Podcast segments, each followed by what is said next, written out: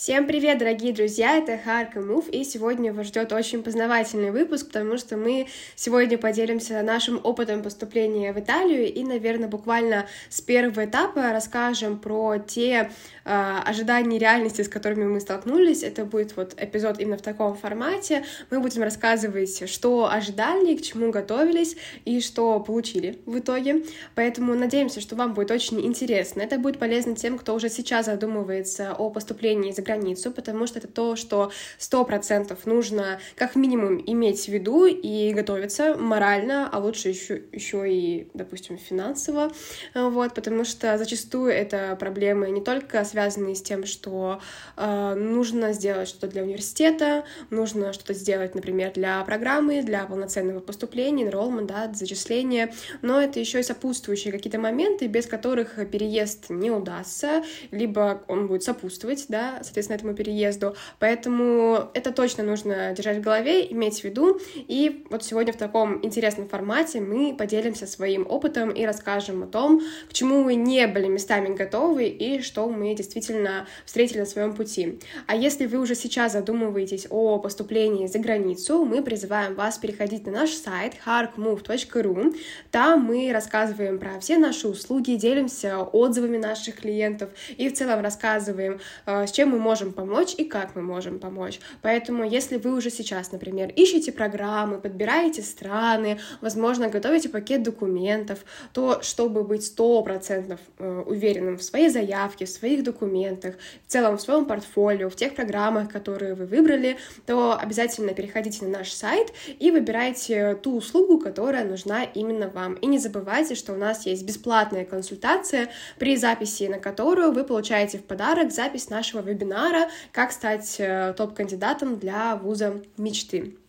И для начала хотела бы поделиться тем, что мы с Викой поступили и уже не просто готовы к переезду, я уже буквально сижу на чемоданах, Вика поедет чуть позже, но тоже совсем скоро.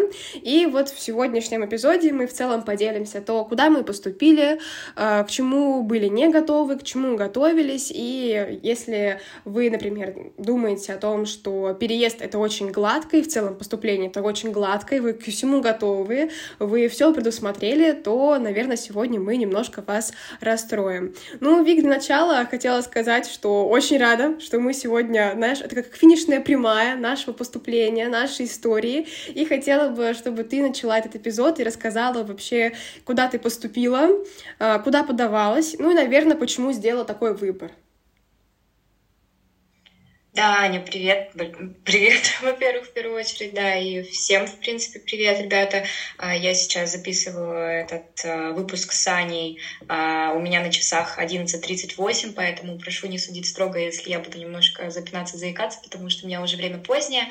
Но, тем не менее, я тоже очень рада сегодня поговорить на тему принципе, соответствия э, реальности нашим ожиданиям в процессе всего поступления, потому что в первую очередь следует сказать, что мы с Аней готовились э, к поступлению достаточно долго.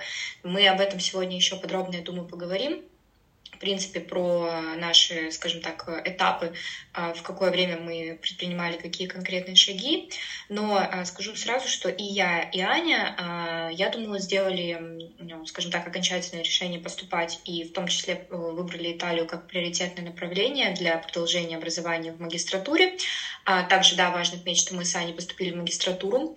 А, а мы его сделали примерно за год. То есть э, сейчас эм, сентябрь 23 года, приняли мы это решение приблизительно летом.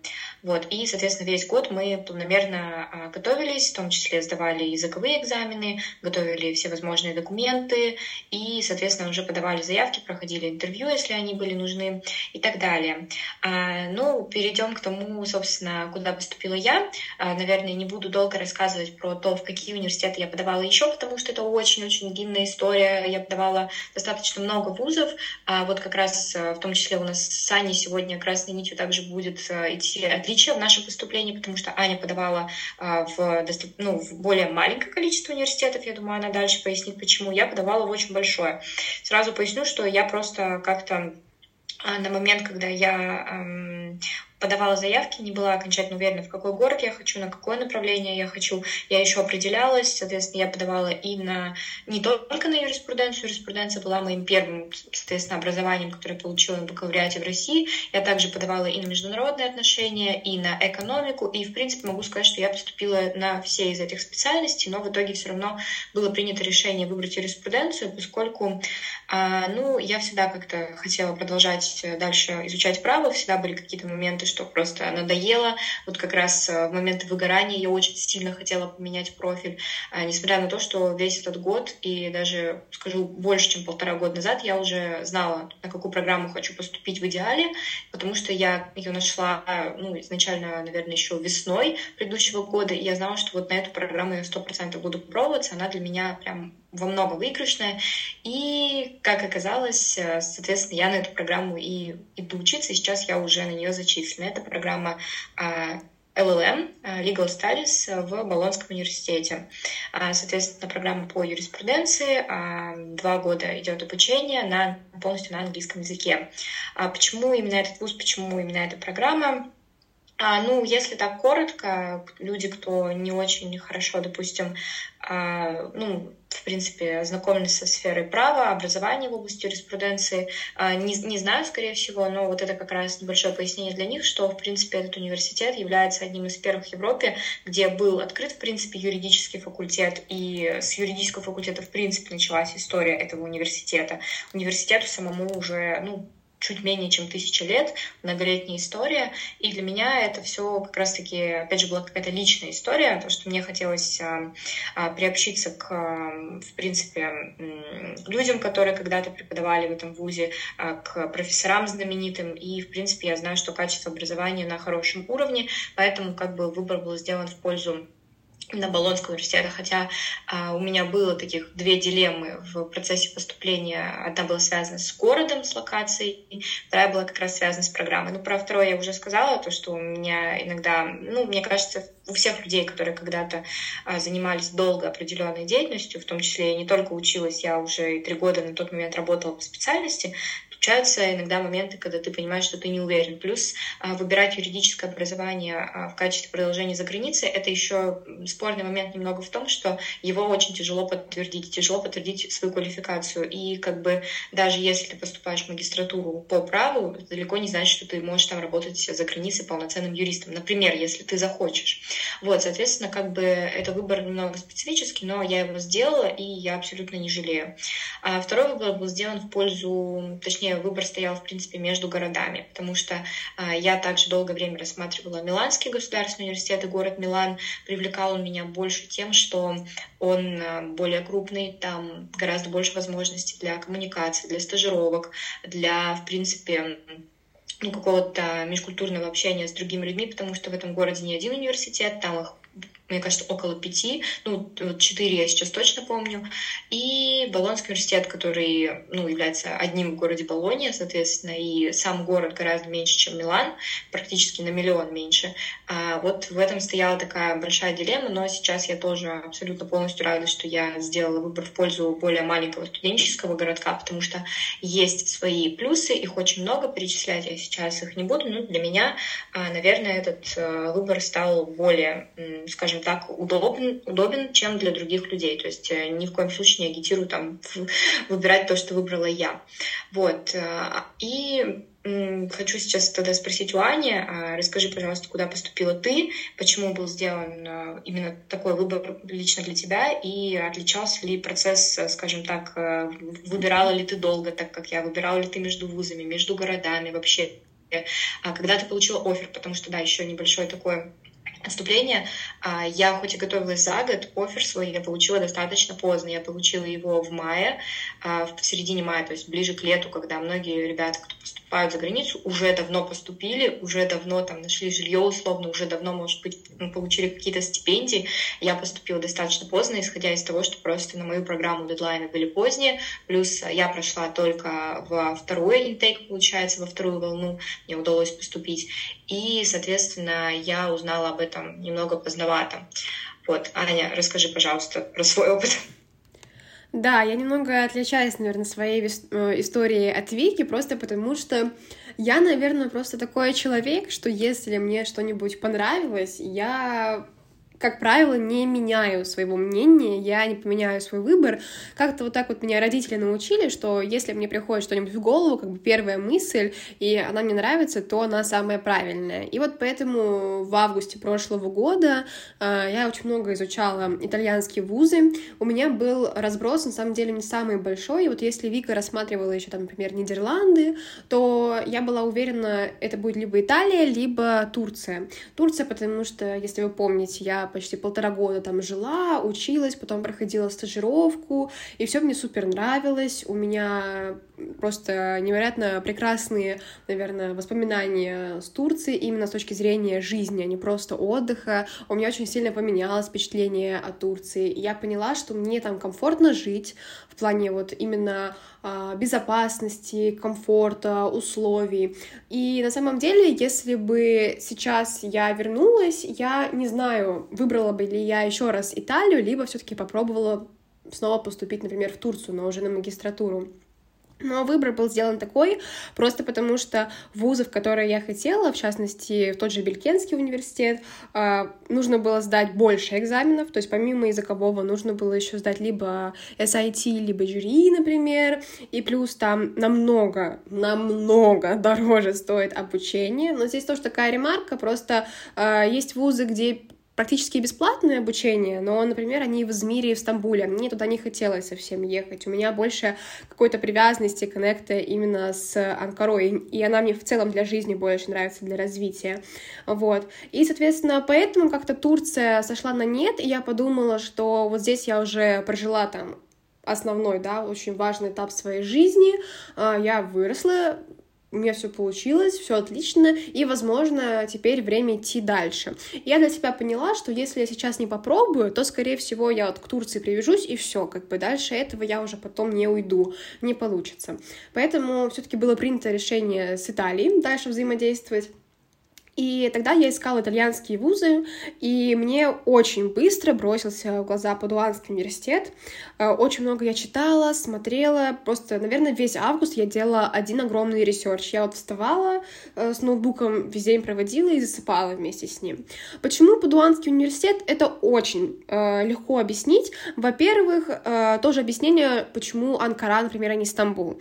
Я очень сильно устала от шумных городов, от мегаполисов, поэтому вот, например, э, в Москве я очень люблю сидеть дома, я не постоянно гоняю, например, э, в центр, и там провожу время, как, например, многие мои знакомые, вот. Поэтому мне очень нравится такой вайб, атмосфера, немножко нерасторопный образ жизни, более спокойный. Хотя, если бы я себе пять лет назад сказала это, то я бы себе не поверила.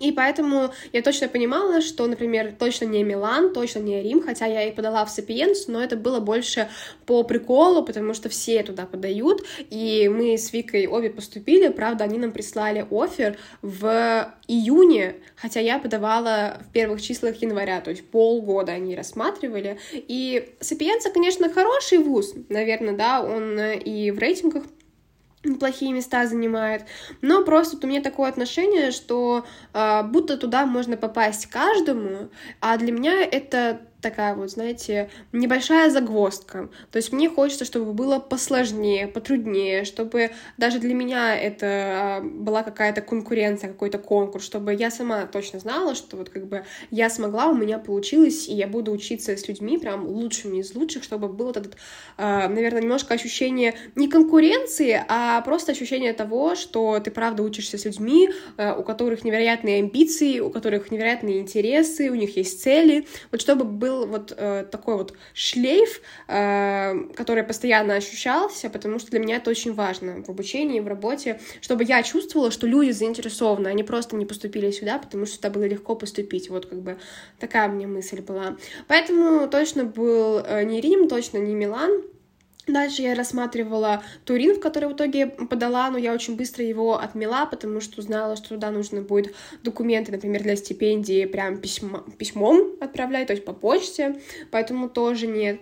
И оставалось прям пару вариантов, и Падуанский университет меня очень быстро э, к себе, наверное, так притянул, потому что, во-первых, это один из старейших университетов, а я очень люблю историю, чтобы это все было как бы Наверное, это вызывает мне больше доверия подсознательно, ну и в целом меня прельщает, что вот, например, в этом университете, ну, грубо говоря, учился, да, и потом а, преподавал э, Галилей, ну, то есть он вообще был одним из основателей, да, итальянского литературного языка, и поэтому для меня вот какие-то такие э, моменты, они очень важны, вот, ну и в целом, как бы, мне очень нравится история этого вуза, их программы, как они э, организовывают образовательный процесс, ну и плюс, наверное, из-за того, что мне очень интересны э, такие тематики по типу вот права женщин, как как бы э, равноправие женщин и мужчин в мире, то для меня было очень важно, что, например, первая женщина в мире, которая получила степень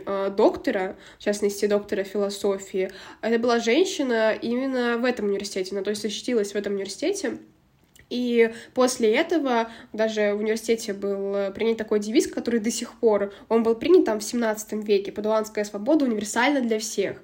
То есть, типа, что даже, как бы, все, даже женщина у нас получила э, степень доктора впервые в мире. И вот какие-то такие моменты для меня были настолько важны, что они меня притянули, и в августе я выбрала Падуанский университет, и больше свой приоритет не смещала, даже после того, как у меня возникли там определенные проблемы с поступлением поступлением, да, по ходу, вот. И мне очень понравились программы, причем обе. Э, сначала я вообще смотрела на Human Rights программу, потому что мне казалось, что я больше заинтересована в правах человека, что вроде бы у меня и профиль такой, я очень много пишу про права детей, про права женщин, про в целом права человека. И я думала, эта программа прям супер для меня, но первый офер мне прислали э, за день до моего дня рождения с программы European Global Studies.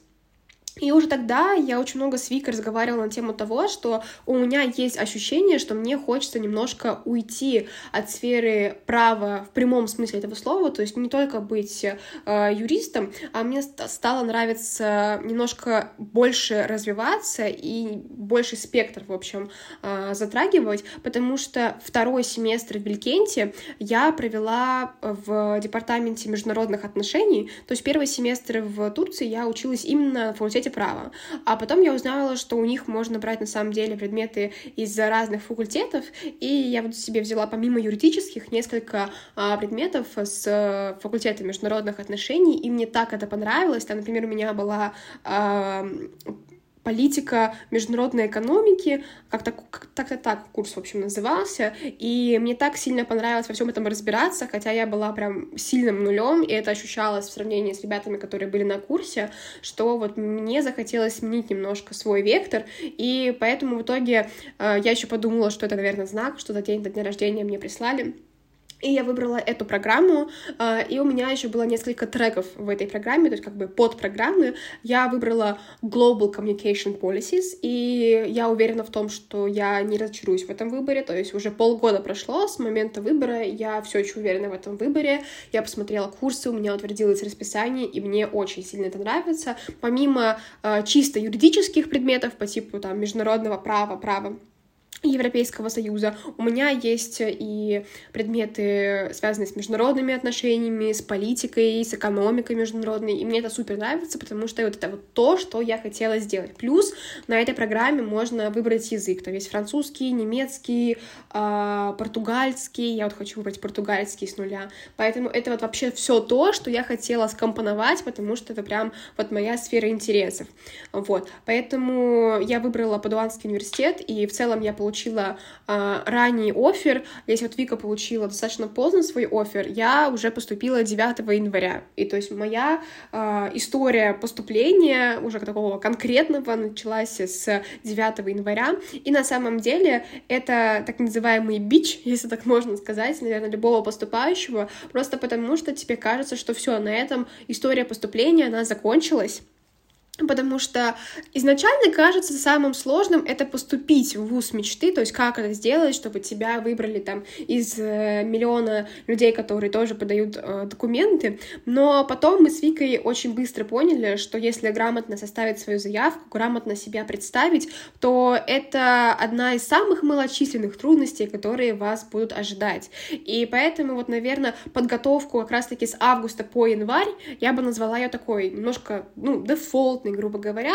Просто если ты понимаешь, что нужно сделать и как это сделать, то это в целом достаточно быстро. Наверное, самое утомительное — это motivation letter писать. Вот для меня это было. Просто потому, что в некоторых вузах нужно было еще и писать каждой программе. То есть, а, например, в Паду я выбрала две программы, в Турине тоже две программы, в Сапиенце одну, по-моему, программу. Вот, и каждому нужно было показать, почему тебе это все интересно.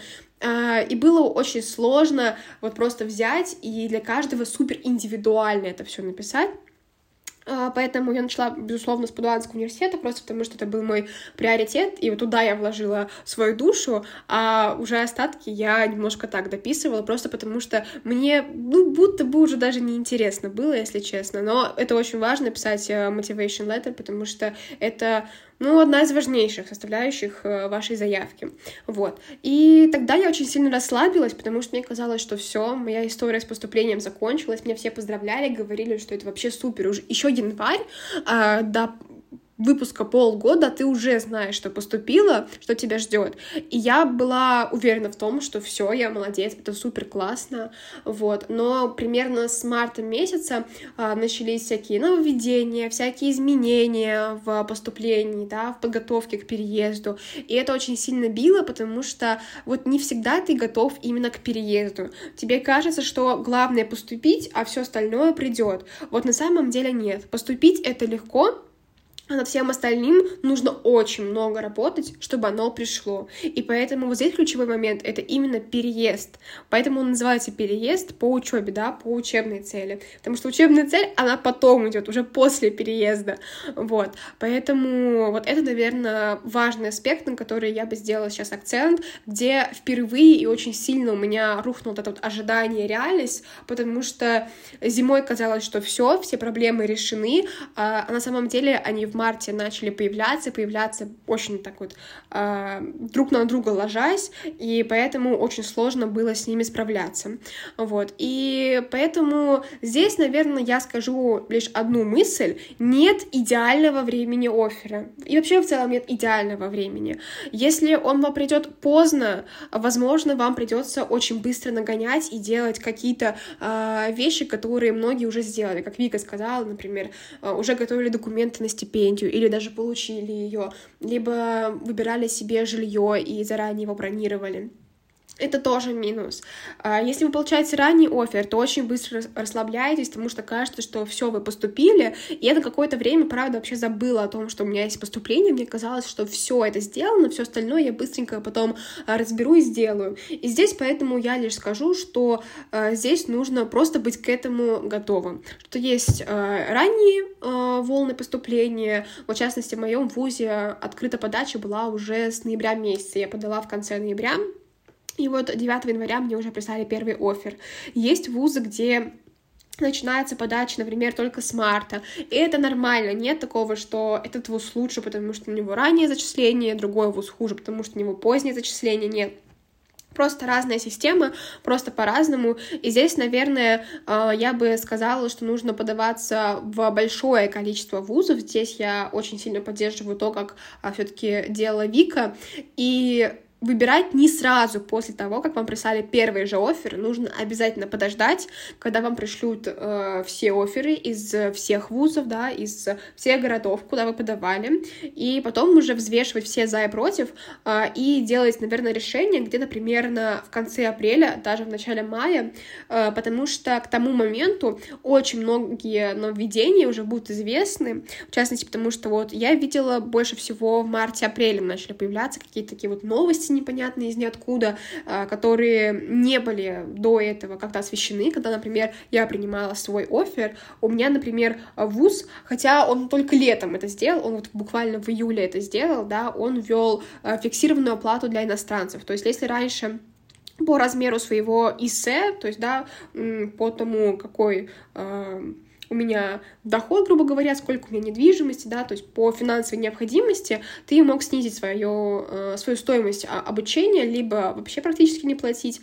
то в этом году они в июле просто взяли и объявили, что все иностранцы, not EU students, будут платить фиксированный взнос 2600 евро, и его нельзя снизить никак, только его можно убрать, если вы в итоге будете обозначены как человек, который может получить стипендию региональную ДСЮ, что будет известно только в ноябре, в декабре, и только так вы сможете не платить. Вот. И вот такие какие-то моменты, они могут и, скорее всего, будут появляться, и к таким моментам нужно быть готовыми, потому что кажется, что если вы получили офер, то все, все заготовлено, все подготовлено. Вот это, к сожалению, в итоге не так работает.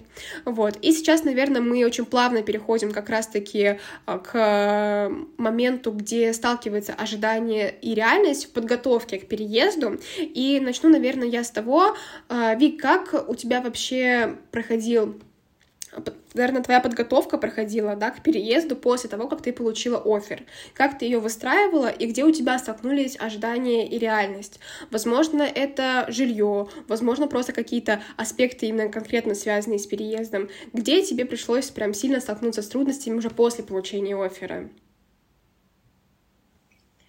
А, в первую очередь я скажу, что я на самом деле абсолютно полностью согласна с тем, что получение оффера — это еще не равно гарантия вашего спокойствия, потому что дальше начинается все только самое интересное. Я бы даже сказала, начинается раза в три интереснее как минимум, потому что я помню, что когда я судорожно сидела в ожидании оффера, нужного мне оффера, скажу честно, я другие офферы, в принципе, получила чуть пораньше, но вот именно с моей программы мне пришел поздно, как я уже обозначила, 16 мая, по-моему, насколько я помню, помню. Вот. Или я э, зачислилась окончательно 16 мая. В общем, э, суть в том, что я думала, что как только я поступлю, все окончательно, я просто действительно выдохну, расслаблюсь, а дальше все остальные проблемы, там в том числе нужно найти жилье. Я чуть-чуть здесь обозначу, что а, ну, для людей, кто, возможно, не слишком интересовался поступлением именно в Италию, а, этот вопрос часто возникает, не предоставляет ли университет общежитие.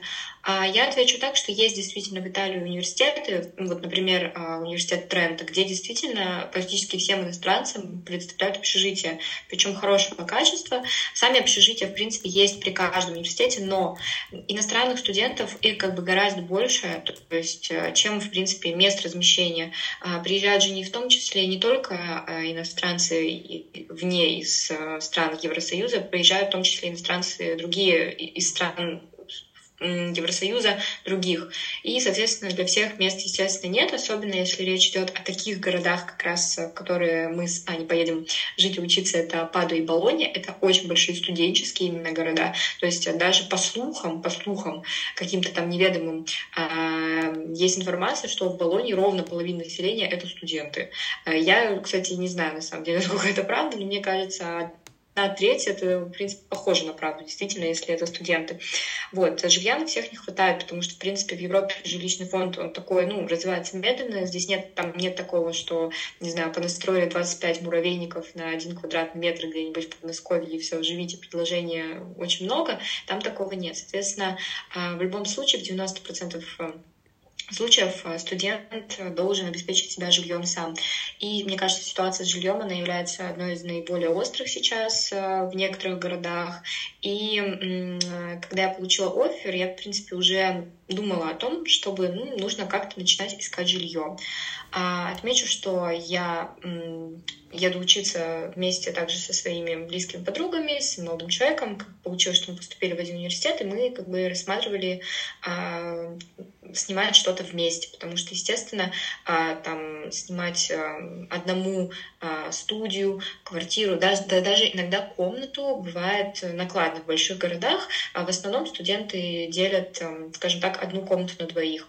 Вот. И а, я помню в середине мая, когда мы все уже зачислились, поступили, обрадовались, немножко выдохнули, мы подумали, хм, ну, пожалуй, начинать искать сейчас это как-то рановато, потому что мы, в принципе, все знали, что поедем учиться приблизительно к октябрю, пока сделаем все документы, пока получим визу, о чем дальше тоже немного расскажу. Ну, пройдет буквально где-то, наверное, 5 4 месяца, ну, 4 месяца точно. Вот. И две недели мы действительно ничем не занимались, пока меня не подопнул человек, а, который уже имеет опыт э, жизни в этом городе, в Болоне, и который намучился с поиском жилья. А, нам это сказала такую вещь, что вот сейчас как раз самое время. Я действительно очень сильно удивилась, как бы время искать за 3, за 4 месяца. Ну, для меня это странно. А, мы начали в итоге искать, и для нас это благополучно, скажем так, завершилось буквально через три недели поиска. Мы нашли подходящий нас вариант. Не буду долго рассказывать на самом деле про то, а, как проверять арендодателя, как вообще снимать жилье, когда ты а, находишься в другой стране. Это, мне кажется, вообще тема отдельного выпуска. Мы с Аней об этом задумаемся.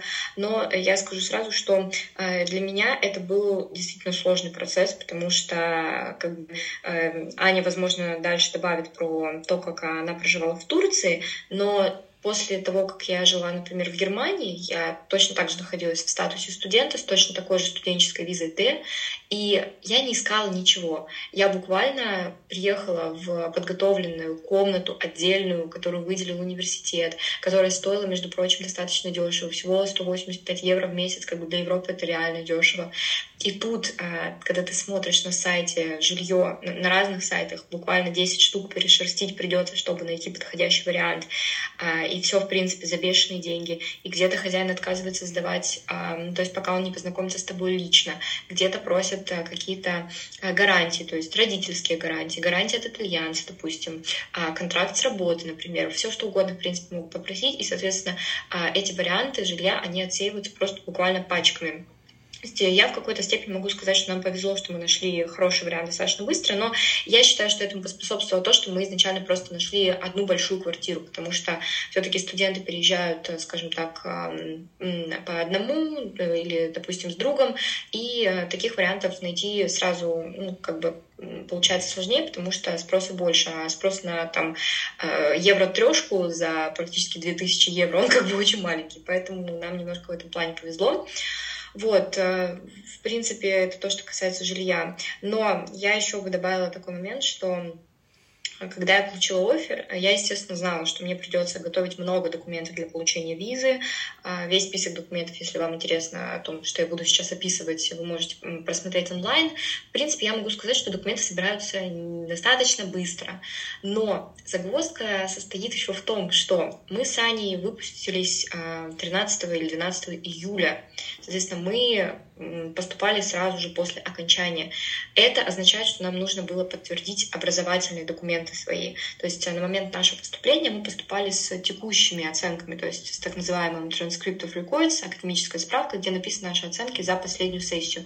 Но, естественно, для полного зачисления мы должны эм, иметь диплом на руках, притом не просто диплом, не просто там переведенный нотариально, хотя Аня дальше дополнит о том, э, как у нее именно в университете это принимается а, но он должен быть все равно хотя бы с каким-то подтверждением а, ну, его скажем так, он должен быть приравнен к европейскому, э, в том числе к итальянскому, либо это делается через консульство Италии в России, то есть э, издается специальный документ декорационный дивалора, то есть э, документ, где написано конкретно, какую программу ты закончил, сколько лет ты проучился. Это очень важно, потому что в Италии система школьного образования состоит из 12 лет, соответственно, мы можем поступать, потому что у нас бакалавриат 4 года, а не 3, как у них, но, допустим, это конкретно должно прописываться в документе, потому что люди сразу не могут поступать, в том числе на бакалавриат после школы.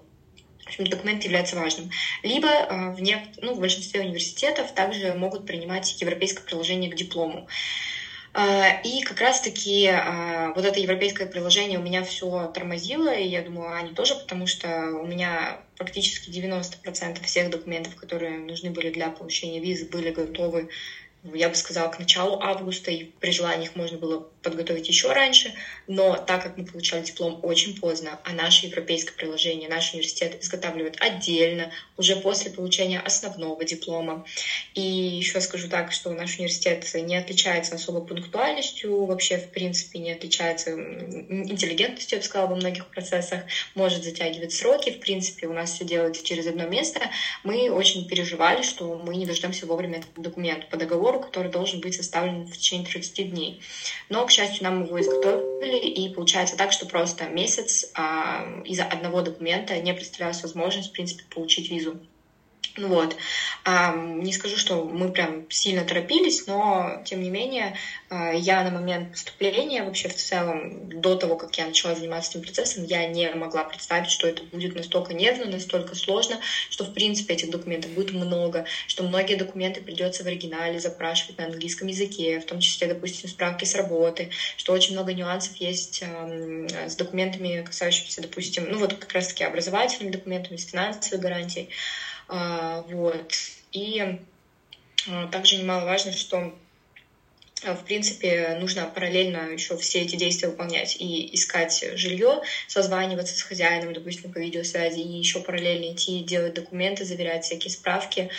Ну, для меня это было нервное лето. Не могу сказать, что я, в принципе, отдохнула. И я могу сказать даже, что весь год, когда я готовилась к поступлению, составляла документы, проходил интервью. Да, это было нервно, я имею в виду до момента получения оффера, но, если честно, это шло гораздо более плавно, планомерно, и ты просто в тот момент понимаешь, что все зависит от тебя. А когда наступило лето и начались вот эти вот а, бюрократические процессы, связанные с жильем, а, связанные с получением легального основания, чтобы въехать в страну, то есть визу, понимаешь, что много что не зависит на самом деле от тебя, много что зависит очень от бюрократии, от твоего университета, от консульства, которое делает в том числе вот ТДВ, например, тоже могут сроки быть совершенно разные, у них тоже большая загруженность. А, многое что зависит, допустим, от работодателя, от банка в том числе, который там не может, например, выдать справку на английском языке, а если не получаешь на, на английском языке, соответственно, дополнительные траты на то, чтобы ее переводить и так далее. Поэтому я просто на самом деле хочу сказать, что если вы собираетесь поступать, э, не обязательно в Италию, на самом деле во многие страны похожая ситуация э, складывается с бюрократией именно подготовки к переезду, то просто запаситесь терпением, а, отдохните неделю после того, как вы получили ваш офер, но, пожалуйста, не расслабляйтесь, потому что как показывает практика, э, на деле это все получается ну, не так просто, как кажется. Реальные сроки там не совпадают с теми, что заявлены, как правило, на сайтах. Я еще немного даже забыла сейчас упомянуть про получение апостиля. Как бы нам с Аней повезло, что мы получили свои апостили, которые обязательно должны стоять на дипломах а, российских для того, чтобы легализовать их в Италии, вообще, чтобы они ну, считались э, образовательными документами в принципе там нам повезло, что нам сделали за три дня, но вот просто привяжу, приведу пример людей, которые ждут по два месяца, просто спокойно, потому что э, органы просто, ну, либо не хотят работать, либо им просто все равно, то есть это абсолютно полностью человеческий фактор, который просто срывает все сроки, все нервы, ну и, в принципе, мало приятно в этом процессе. Recording stopped. Я, наверное, продолжу как раз э, разговор э, Вики, потому что это очень важный этап подготовки э, документов к зачислению, потому что иногда это кажется так далеко и так не скоро, но потом, когда оно приходит, ты вообще совершенно к этому не готов. И здесь немножко, наверное, можно задуматься на тему того, а стоит ли брать ГПР ради этого или нет. Я знаю таких людей, у меня есть э, подруга, которая взяла ГПР как раз-таки для того, чтобы подготовить эти документы, очень комфортно поступить уже с дипломом, уже иметь все готовое на руках и просто делать это все размеренно. Но мне очень не хотелось терять год просто ради этого, и мне казалось, что это будет очень неудобно, очень некомфортно. И для меня очень важно как-то не выходить из этого учебного процесса, да, состояния и дальше продолжать. И поэтому мне было очень важно э, поступить э, в этом году и уехать обучаться уже вот в сентябре, через неделю. Хотя, когда этот подкаст, наверное, будет выложен, я уже буду в Италии. Поэтому, да, скорее всего, я уже буду в Италии к этому моменту. И здесь очень много нюансов, на которые чаще всего не обращают внимания ребята, которые готовятся к поступлению.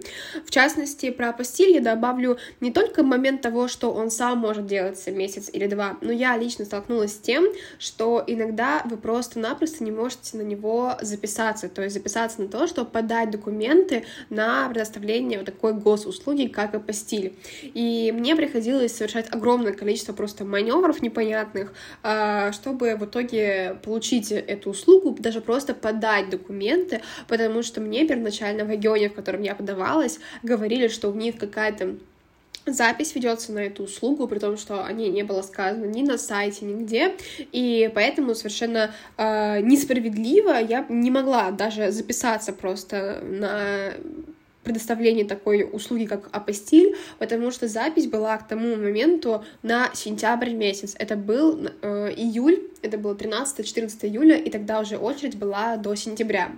И поэтому вот такие моменты, их очень важно заранее продумывать. В частности, есть регионы, где делают относительно быстро, относительно спокойно. И, как правило, такие регионы э, туда можно просто приехать, быстро, да, дать документы свои, вам проставят, сделают и либо отправят, либо вы их также заберете. Вот, и в различных чатиках обычно такими регионами и делятся где спокойнее всего и быстрее можно сделать. По поводу перевода документов, это тоже очень такой важный момент, потому что, например, э, не все люди умеют разбираться с тем, какой пакет документов им нужен для поступления, для зачисления в их вуз. Потому что э, вот мы совсем недавно говорили с Викой, что вот вообще э, век цифровых технологий, век интернета, это прикольно, но это на самом деле большое зло для людей, потому что люди разучились читать, вычленять информацию, анализировать ее потому что я поголовно вижу одну лишь информацию, которая передается из чата в чат. Вам все ваши документы нужно перевести у аккредитованного переводчика и легализовать в консульстве. Это рабочая схема, не спорю. Если вы сделаете так, то, скорее всего, у вас не возникнет никаких проблем вообще потом. Но почему это неудобно? А, а финансы, потому что вы получаете диплом, ну, как правило, в июле, а это жор, а аккредитованные переводчики берут невероятные суммы. Мы даже знаем с Викой кейсы, когда за дипломы от определенных вузов, например, от МГУ, берут ценник в три раза выше, чем за обычный диплом, просто потому что это диплом МГУ. Второй момент. Очередь.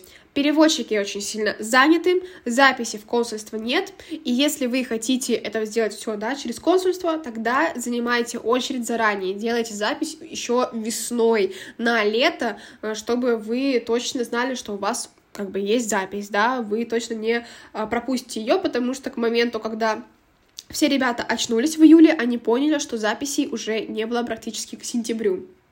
Третий момент а, Переводчики из-за того, что очень сильно заняты, допускают огромное количество ошибок. Были кейсы, когда ребята просто брали документы, и у них чуть ли не через строчку были ошибки. Это вам нужно вычитывать, проверять, снова терять время, снова доказывать переводчику, что ему нужно исправить. Переводчику нужно время, чтобы это исправить. И эта нервная канитель совершенно ни к чему, если вы грамотно прочитаете, что нужно университету от вас. В частности, в моем вузе, Падуанский университет, он даже не просит перевод и легализацию в консульстве, при том, что 80% поступающих в моем чате делали именно так, да, перевели у аккредитованного переводчика и легализовали в консульстве.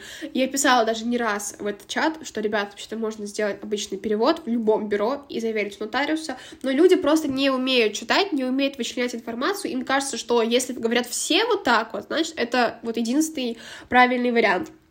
Но вот моему вузу было совершенно спокойно э, и комфортно принять документы, если я их просто переведу в бюро, э, которое сотрудничает с нотариусом. То есть, да, у такого нотариуса такие переводчики, они в специальном реестре, то есть это профессиональные переводчики. Я пришла просто в бюро, они мне за один день перевели и заверили у нотариуса за 3000 мой диплом за один день. То есть просто перевели на английский. Причем, кстати, тоже такой интересный факт. Э, если вы поступаете на английскую программу, некоторые вузы даже не требуют перевод на итальянский. Им достаточно перевода на английский. Вот как это сделала я. У меня диплом перевели на английский. И просто заверили у нотариуса. И в целом система была такая, как и у Вики. Я поставила апостиль, потом вместе с апостилем отдала диплом, за день мне его перевели, заверили у нотариуса, и в целом я уже в конце июля была готова пойти подаваться на визу, если бы не мой диплом supplement. ДДВ мне не совсем хотелось сделать, потому что мне казалось, что он будто одноразовый, э, нет смысла его делать чисто для Италии, если я могу сделать диплом supplement, который будет более юзабельный, он английском, и подходит для большего количества стран впоследствии, если мне понадобится.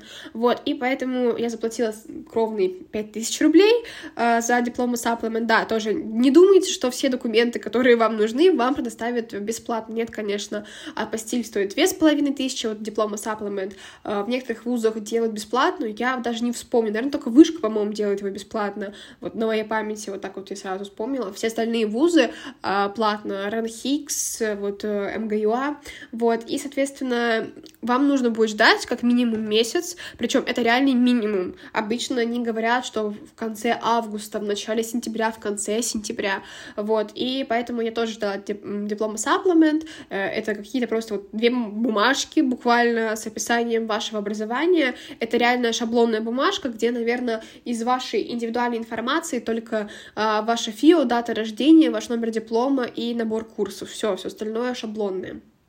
Вот. И вот этот весь этап, он был очень нервный, потому что на каждом этапе что-то вырисовывалось непонятное, постоянно нужно было уточнять. Я была на связи с своим вузом 24 на 7. С одной стороны, это хорошо, это значит, что вы точно будете уверены в том, что весь ваш пакет документов, он а, правильный, потому что я буквально каждый день писала своему вузу, и потом, когда я подавалась на визу, мне не возникло никаких вопросов, потому что, если что, у меня а, были скрины а, всей переписки с вузом, где они мне говорили, да, нам это подходит, да, мы посмотрели этот ваш документ, он нам э, понятен, мы его принимаем и так далее и тому подобное. Поэтому очень важно еще уметь разговаривать со своим вузом, коммуницировать с ним и не бояться, потому что это вот э, очень сильно облегчает жизнь, просто потому что у вас всегда есть доказательства того, что ваш вуз это примет. И еще один момент, связанный с визой. Я не буду, наверное, сегодня здесь освещать э, вообще сложность э, процесса э, получения визы, потому что он может быть как простым, так и легким. Потому что у всех разные кейсы. Бывают очень сложные кейсы, бывают усложненные кейсы, бывают обычные кейсы. Но я скажу так, получить визу — это, наверное, последнее, чего я, я бы... Э, о чем я думала, о чем я бы беспокоилась. Потому что в целом, если у вас адекватный нормальный кейс, и вы грамотно его составите и объясните, даже если у вас запросят дополнительные документы, вам потом либо в этот же день, либо на следующий э, сделают отбивку, что вам выдали визу. Мне кажется, что вот получение визы — это относительно нервный момент, потому что вам нужно ждать, но в целом это последнее, за что нужно беспокоиться, вот конкретно в этом периоде. Но единственное, за что я бы, наверное, э, здесь э, беспокоилась, это за то, что, во-первых, ваш вуз должен вам сделать э, summary, а, например, Сапиенца, она может его не делать просто почти полгода. Я знаю людей, которые до сих пор ждут и пропускают первые семестры из-за этого, потому что очень бюрократичный, очень медленный вуз, ничего не делают, и поэтому студенты очень долго ждут. И второй момент — это admitted to the course under condition, наша любимая оговорка — в Москве в этом году с ней вроде бы нормально все делали, без проблем, но вот в Питере очень сильно прикапывались, поэтому по возможности, сразу говорю на будущее, если у вас в Summerlist Universe Italy написано, что вы зачислены на курс под условием, как правило, это условия у всех одинаковые, что мы должны представить документы, оригиналы, да, дипломы, например, а, вживую, и потом вы будете зачислены. Вот для визового центра, в частности, точнее, для консульства, это не совсем объяснение, они думают, что вы зачислены под условием, и поэтому, если вы не выполните это условие, то вы будете не зачислены, а значит, нет причины выдавать вам а, визу такую, да, долгосрочную, чтобы вы там пребывали так долго и, получается, могли не учиться, например. А, вот. Поэтому здесь очень важно сразу говорить с вузом, например, уже летом, начинать потихонечку спрашивать, как можно поменять этот статус на просто admitted to the course, без condition, чтобы себя обезопасить. Это вот то, что я сразу вспомнила как раз-таки к вопросу о переписке с вузом, и почему очень важно быть с ним на контакте, чтобы они вам а, относительно оперативно отвечали, да, и были с вами на связи. Ну и про поиск жилья я тоже здесь, наверное, не могу не вставить а, свою копейку, просто потому что Падуя — это ужасный город с точки зрения недвижимости. Переполнен он а, иностранцами, студентами и в целом итальянцами, студентами.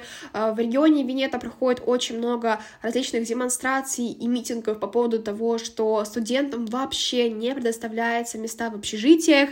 Для примера скажу, что я не получила общежитие, хотя мое эссе относительно низкое, 7 тысяч, э, потому что получили, вот просто представьте, из всех студентов-иностранцев получили 50 человек. Что такое 50 человек для одного из лучших вузов Италии? Он в рейтинге э, выигрывает чуть ли там не по 13, по 13 э, критериям в международном рейтинге, и огромное количество у нас, правда, иностранцев обучается, получили 50 человек что такое 50 человек. Вот я была на 190 месте, и, как понимаете, э, ну, вероятность того, что до меня дойдет очередь, наверное, ну, только к следующему году. Это, причем минимум. Вот, поэтому хорошо, что я задумалась о э, снятии комнаты заранее, и я начала об этом задумываться еще в мае месяце. Май, июнь были очень безуспешные, я уже начала отчаиваться, я очень много и сильно переживала по этому поводу, потому что было очень много скамщиков, было очень много э, странных предложений, были очень дорогие предложения, и, здесь нужно понимать, что я живу в Москве, э, в квартире, у меня очень комфортные условия, я очень безопасно себя чувствую, мне очень ну, хорошая обстановка, которую я делала под себя. И сейчас мне нужно переехать в комнату, да, которую я буду снимать за те деньги, которые, ну, как бы, нам кажется, такая комната не стоит. Вот, в итоге я нашла комнату только в середине июля, спустя два с половиной месяца после поиска, я уже отчаялась, и когда я нашла это предложение, мне казалось, что э, 30 тысяч рублей, ну, то есть, да, 300 евро, грубо говоря, э, это очень дорого за комнату, но потом я очень много общалась, в частности, с Викой, и мы пришли к выводу, что это, наверное, одна из оптимальных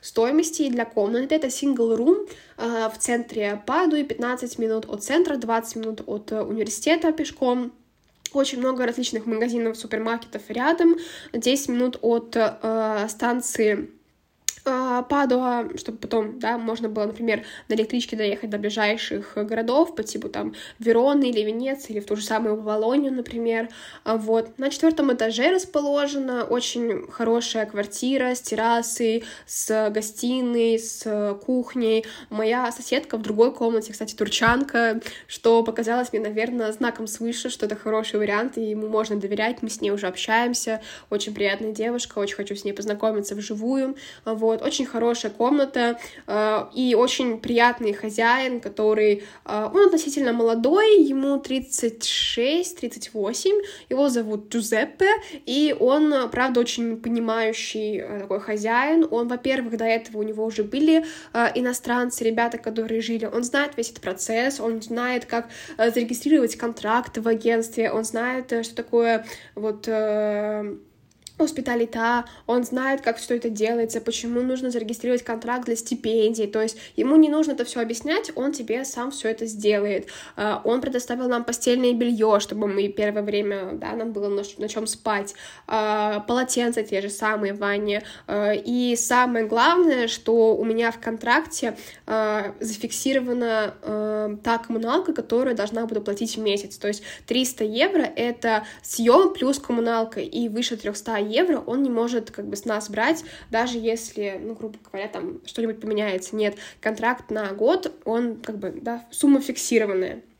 И туда входит все, газ, электричество, Wi-Fi, это очень важно, в частности, потому что э, знаю огромное количество историй, когда ребятам говорили, у вас будет коммуналка примерно 40-50 евро, а потом по итогу э, приходили вообще с другими счетами, и вообще знаю историю девочки, которая э, в итоге ей написали, что за газ вышел счет на 400 евро, срочно оплатить 400 евро.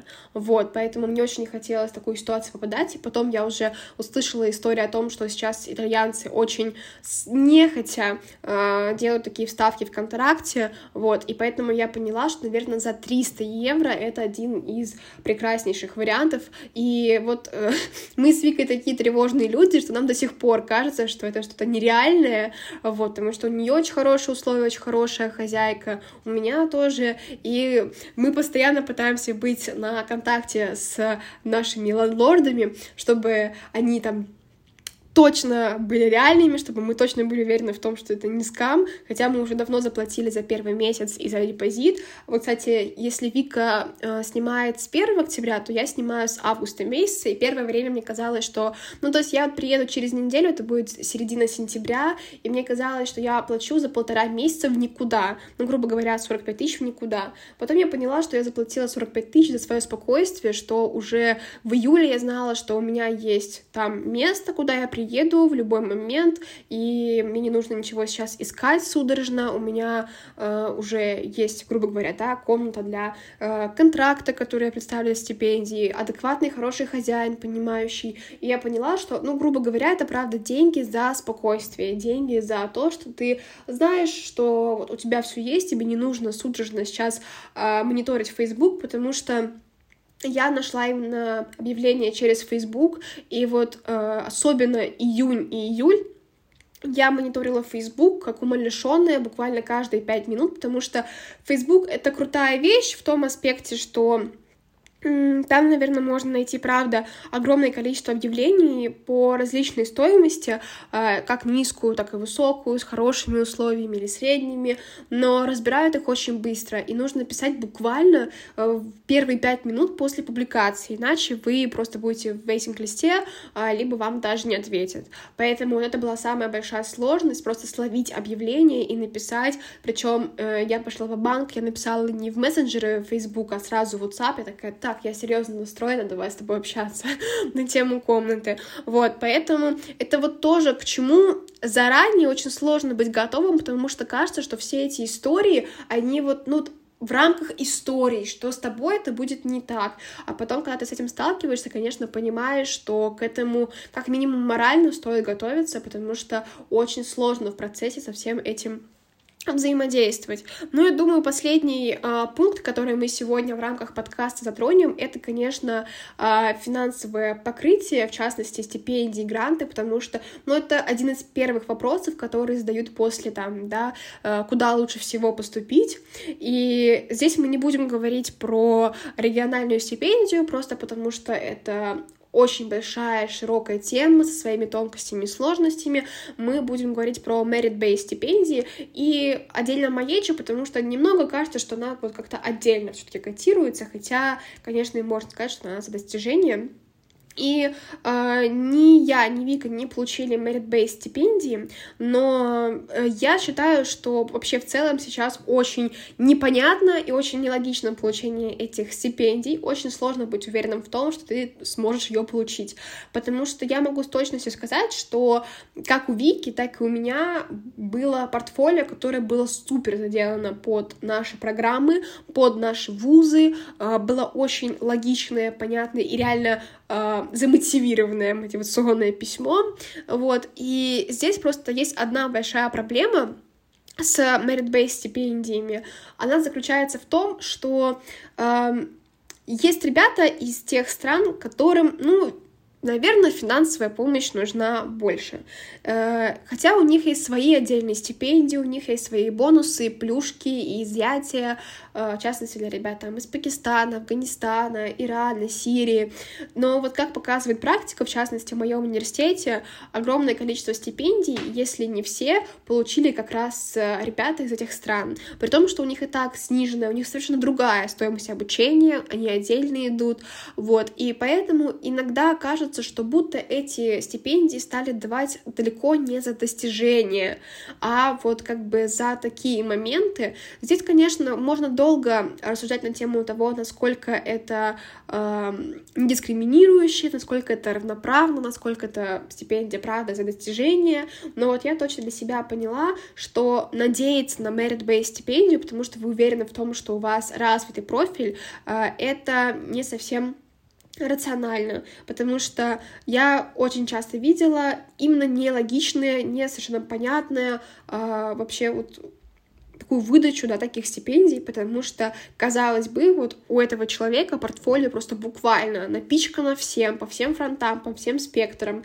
но, к сожалению, ему не дали эту стипендию, и здесь мы можем только пытаться э, провести какую-то параллель, да, э, пытаться понять логику того, как все-таки выдавали эти стипендии, вот, но в частности вот в Падуанском вузе, да, в моем, я это почувствовала, что у нас очень много ребят из Ирана, Пакистана, и и в Биркенте, на самом деле, я тоже с этим встречалась, это видела, что вот у ребят, например, из Азербайджана, они максимум скидку, которую могут получить, это 30%. Причем, по-моему, они хотят ее вообще снизить до 20 сейчас. Вот. Э, вот так вот просто сделано. То есть никакой стипендии, никакого гранта, даже если у вас 100 э, баллов по всем экзаменам. Но ребята из Пакистана, из Афганистана, Ирана, они совершенно спокойно получают 100% скидку и плюс еще дополнительную стипендию. При том, что я могу с уверенностью сказать, что ребят из Пакистана больше, чем азербайджанцев в Белькенте сейчас. И вот в Паду я примерно то же самое почувствовала, что никто из моих э, э, знакомых или вот ребят, с которыми мы э, чатимся в чате, не получил э, Merit Based стипендию. Единственная одна девочка получила Free Wave, то есть э, она освобождена от э, уплаты э, за обучение, вот, и это вот единственный случай, который вот реальный, да, я пообщалась с ней, посмотрела, вот, но тоже могу сказать, что, наверное, э, зная профиль ребят, которые тоже поддавались, э, я видела их достижения, видела их CV, э, и вот э, сравнивая, иногда вот кажется, что не совсем равноправно дают за достижения.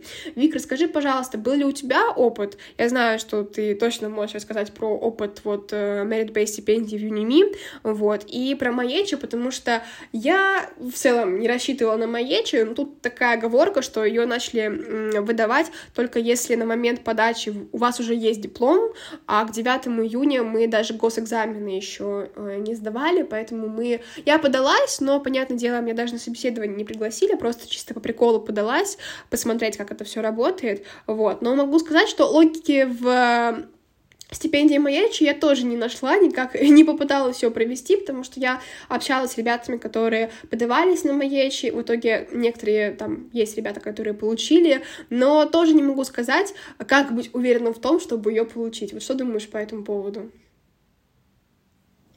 Да, тема финансов, она одна из наиболее острых и действительно одна из эм, наиболее интересующих, э, в принципе, тем людей, которые меня постоянно спрашивают, в принципе, какое будет финансирование, будет ли оно вообще, какую а, стоимость закладывать на жизнь. Я бы вот на самом деле немножечко сначала про это поговорила а, со своей стороны, потому что а, вот еще к теме того, что там ожидание и реальность добавляется немножко такая скажем так, эм, не совсем полностью, не совсем, скажем так, какая-то осведомленность о том, сколько реально ты будешь тратить денег в Италии. Сразу небольшая оговорка. Эм, как бы все нужно смотреть относительно места проживания. То есть есть южные городки, где, в принципе, стоимость жизни чуть-чуть ниже, то есть и за счет стоимости аренды, и за счет стоимости продуктов. А на севере, как правило, в разы, раза в три, может быть, дороже. Вот. И а, если вот вдруг вам так кажется, что вы там поспрашивали у знакомых, погуглили в интернете, вот это мое любимое самое, потому что на самом деле я сама еще а, помню, когда только задумалась над тем, чтобы подавать в Болонский университет, чтобы просматривать его в качестве приоритетного, потому что он мне действительно больше всего нравился, я гуглила там какие-то старые статьи в ЖЖ, где было написано, что ну, в Болоне вы можете снять, там, допустим, не знаю, комнату там за 250, за 300 евро, и думала, ну, в принципе, нормально, типа, ладно, окей.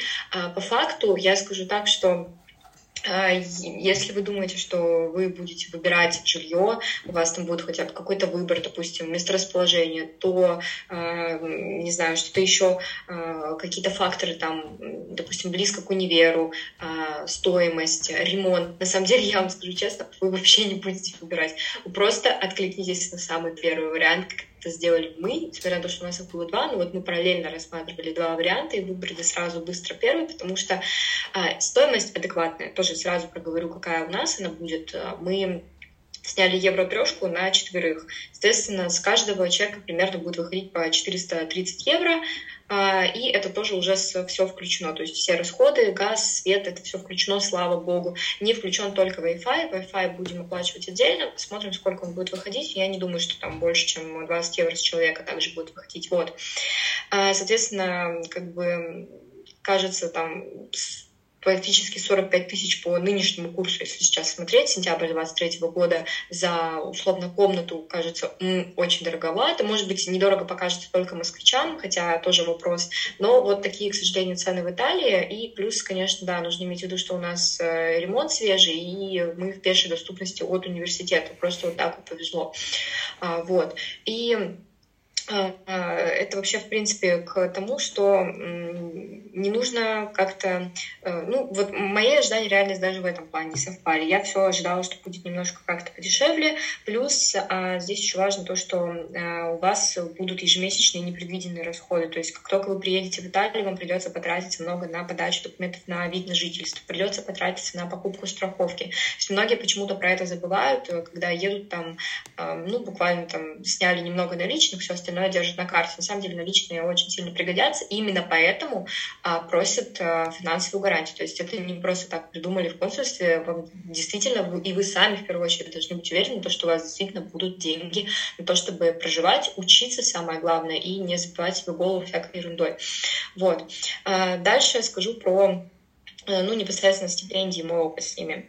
А, я узнала, что мой университет, в принципе, не имеет мере стипендию сейчас достаточно рано, то есть э, Болонский университет с этого года, а вот как раз Аня говорит про нововведение, пожалуйста, доброе утро, у нас тоже было нововведение после Нового года, Болонский университет объявил, что он отменяет merit без стипендию вообще, то есть в нашем вузе теперь их нет. Я не знаю, появятся ли они позже, или это в этом году так. Честно говоря, мне кажется, что не стали бы за, ну, как бы на один год отменять, это было бы странно.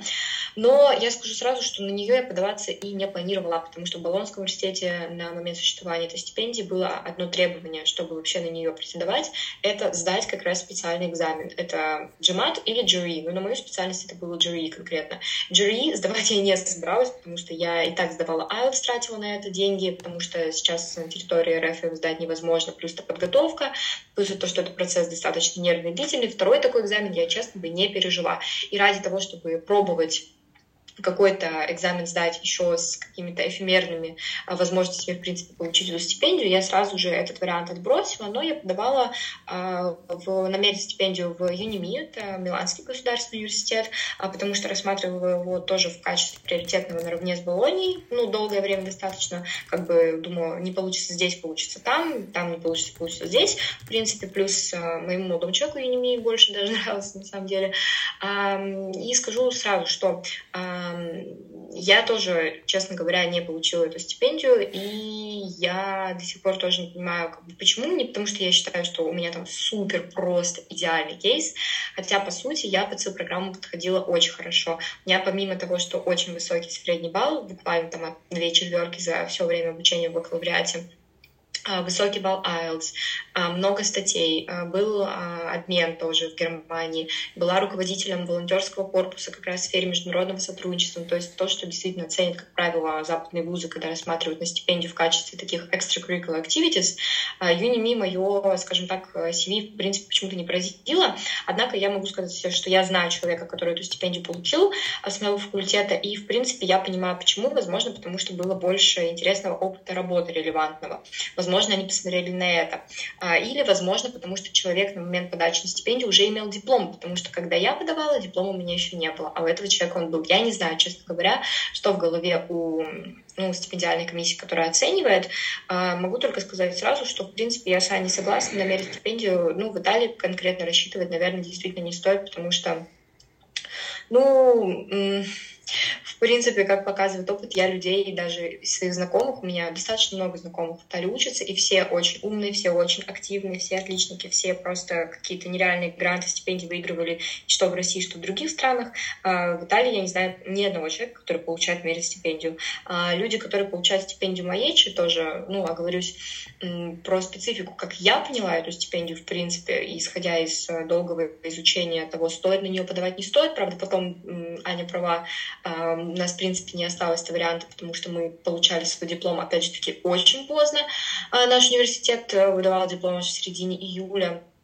дедлайн на подачу на Маечи был по-моему, 9 июня, насколько я помню, а я, в принципе, даже не думала, что у меня получится получить и ее, потому что, а, ну, по очень многим отзывам людей, по, в принципе, кейсам прошлых лет, можно сказать, что стипендию получают в основном люди, которые а, будут учиться на итальянском языке, как правило, но не всегда, опять же таки говорю, есть исключения, и программы, которых больше связаны, скажем так, конкретно либо с культурой Италии, либо с туризмом, либо с международным тоже сотрудничеством. Ну, как бы, а не профессия может быть, э, точнее, не профессия, будущая программа может быть в целом к этому а, иметь отношение достаточно, ну, тесное, потому что она будет изучать европейские какие-то процессы, а, коммуникации и так далее. Моя профессия чисто, ну, юридическая. Здесь, как бы, я, в принципе, не совсем, наверное, подходящий кандидат, кандидат, но это при том, что всех этих требований, естественно, на сайте нет, а, могут подавать а, любые специальности, но вот по многолетнему просто опыту и наблюдениям,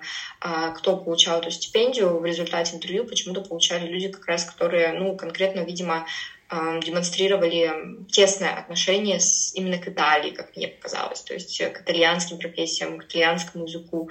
Вот. Ну и плюс также я говорю, что количество мест оно тоже достаточно маленькое. Насколько я помню, там всего семь человек получили в этом году прям самый большой грант и освобождение от обучения, плюс там три человека получили грант поменьше, и там еще несколько человек получили а, гранты на то, чтобы, по-моему, учиться на языковых курсах. То есть, в принципе, даже исходя из статистики, людей, кто вообще подают э, документы, допустим, на эту стипендию, мне кажется, их сотни, там семь человек, ну, можете сами посчитать, как бы, в принципе, я бы не рассчитывала но, опять-таки, я вот это все сейчас говорю, что мерить стипендии фигня, там вы их не получите.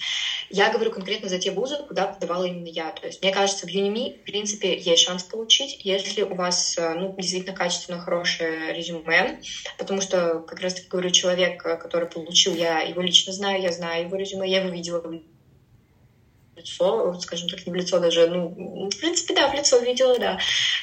А я немного даже что-то помогала корректировать. Человек получил абсолютно заслуженно. То есть здесь я могу хотя бы согласиться и сказать, что да, это прям сто процентов. Плюс также есть университеты, которые достаточно, точнее даже недостаточно, а, возможно, чуть менее популярны студентов, потому что, ну, как я заметила, у студентов все-таки популярны а, большие города, большие университеты, такие как Болонский, Миланский, Падуя, очень много студентов, но, допустим, совершенно не популярны такие вузы, как Тренто, ну, Трентский университет, мне просто там советовали тоже подавать туда документы, а, но я не стала, честно говорю, потому что мне не понравилась программа, и все-таки потому что, наверное, супер маленький город — это не мое. Хотя, как оказалось, а, в этом университете достаточно щедро, во-первых, можно получить мерит стипендию, и я думаю, что если бы я подала, у меня были бы абсолютно все шансы, и они просто ну, взросли бы к небесам относительно там всех других вариантов, плюс тренд выдает общежитие. Это не реклама Трендского университета, но просто вот я к тому, ребята, пожалуйста, смотрите шире на свои возможности, продумывайте все варианты, как бы я отказалась целенаправленно, но если вам подходит, пожалуйста, попробуйте, потому что, мне кажется, честно говоря, Италия — это все-таки та страна, где можно буквально там за час, за полчаса доехать до крупного города, а жить гораздо удобнее все-таки в городе более маленьком, более комфортном, плюс еще и в своем жилье, потому что мне это напоминает а, как раз-таки те периоды, когда я проживала в Германии, в городе, ну, достаточно маленьком, там, 50 тысяч населения всего лишь было, но там было 40 минут езды до Берлина, то есть а, хочешь каких-то тусовок, хочешь нетворкинга, просто садишься на поезд и едешь в Берлин, потом возвращаешься в свое комфортное жилье, в маленький, притом еще, что немаловажно, безопасный университет, безопасный имею в виду даже город, потому что, ну, Милан, например, многие сейчас пишут, что, э, ну, достаточно криминогенная обстановка, в Риме тоже такое есть, в Неаполе, э, в Генуе слышала, поэтому, как бы, смотрите шире и не сравнивайте прям сильно с Россией, ну, как с вашей страной, если вы конкретно из России, или там, не знаю, не сравнивайте, может быть, с другими странами СНГ, потому что, понятное дело, там в а, Казахстане крупные города Алматы, там Астана, и вам кажется тоже, что, не знаю, это как бы лучше жить в столицах, скажем так, Москва, Санкт-Петербург, это для России, но по факту, мне кажется, в Европе совершенно к этому всему другое отношение, и я советую даже а, вот как раз, чтобы плавно завершить тему а, обсуждения финансов, рассмотреть какие-то более неоднозначные, более локальные места и университеты. Плюс, если там будет интересна для вас программа, это будет, ну, как бы, в принципе, идеальное попадание, потому потому что, если честно, можно было бы вернуть там время назад, я бы, конечно, поступила сто процентов так же, но я бы, может быть, рассмотрела еще чуть больше вариантов для себя э, в плане, там, не знаю, выбора кампуса в университете, потому что в Болонии там не обязательно жить в самой Болонии, можно учиться на программе, э, которая располагается в других городах, более маленьких. Хотя, в принципе, повторюсь, я ни о чем не жалею. И э, последнее, наверное, что я скажу, э, вы сто процентов столкнетесь с какой-то реальностью, ну, после того, как э, вы уже вообще в этот процесс войдете после того, как вы приедете, после того, как вы ну, будете находиться на том же этапе, что и мы.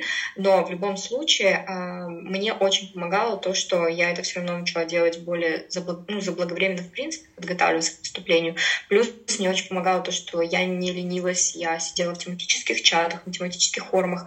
Мне это в том числе помогло э, в том, что я запис... ну, уже заранее знала, что могут быть проблемы с апостилем. Мы очень заранее договорились там, с людьми, которые помогут нам поставить его в другом регионе побыстрее. То есть э, все равно как бы несмотря на то, что вам будет казаться, что все против вас, все в руках там бюрократии, а все полностью зависит от других людей, вы все равно можете приложить достаточно усилий, чтобы, как мы с Аней, уже к августу получили, точнее, к концу августа уже получили студенческие визы. Хотя я знаю, ну, точнее, я скажу так, что были люди, которые проходили процесс, они мне говорили, что если ты получаешь диплом там в середине июля, это невозможно, что ты не получишь визу там так рано, ты получишь ее там как минимум к концу сентября. Поэтому, пожалуйста, надейтесь только на себя, на свои силы и ни в коем случае... И, в принципе, я советую смотреть на весь процесс без розовых очков, но при этом так, чтобы не быть разочарованным. Просто будьте готовы к тому, что будет сложно. Никто не обещает того, что как бы вам принесут все на блюдечке с голубой каемочкой, но если вы это делаете ради вашего будущего образования, в принципе, э, ради того, что... Ну, в принципе, ради вашей цели, потому что вы э, этого хотите, вы хотите поехать учиться, хотите получить образование, и никто не говорит вам, что это будет легко, просто примите минусы и старайтесь их минимизировать. И я думаю, что на этом мы будем сегодня заканчивать наш выпуск. Он получился очень э, наполненным, очень информативным. Вот. Но самое главное, не переживайте, будьте уверены в себе, будьте уверены в своем кейсе, и у вас обязательно все получится. А если вы в чем-нибудь сомневаетесь, либо хотите обратиться за помощью, то обязательно пишите нам, переходите на наш сайт harkmove.ru. Мы обязательно совсем поможем, как минимум потому, что у нас есть очень удобный формат э, консультации, где мы сможем ответить ответить на все ваши вопросы. Не забывайте, что мы выходим каждый понедельник в 11 часов утра на всех ваших любимых платформах, и наши подкасты выходят еще и на YouTube, поэтому обязательно подписывайтесь, ставьте лайки, э, комментируйте, и самое главное, верьте в себя, обязательно все получится, мы вам э, в этом обязательно поможем, и мы в вас уверены. А на сегодня все. Всем пока-пока. Recording stopped.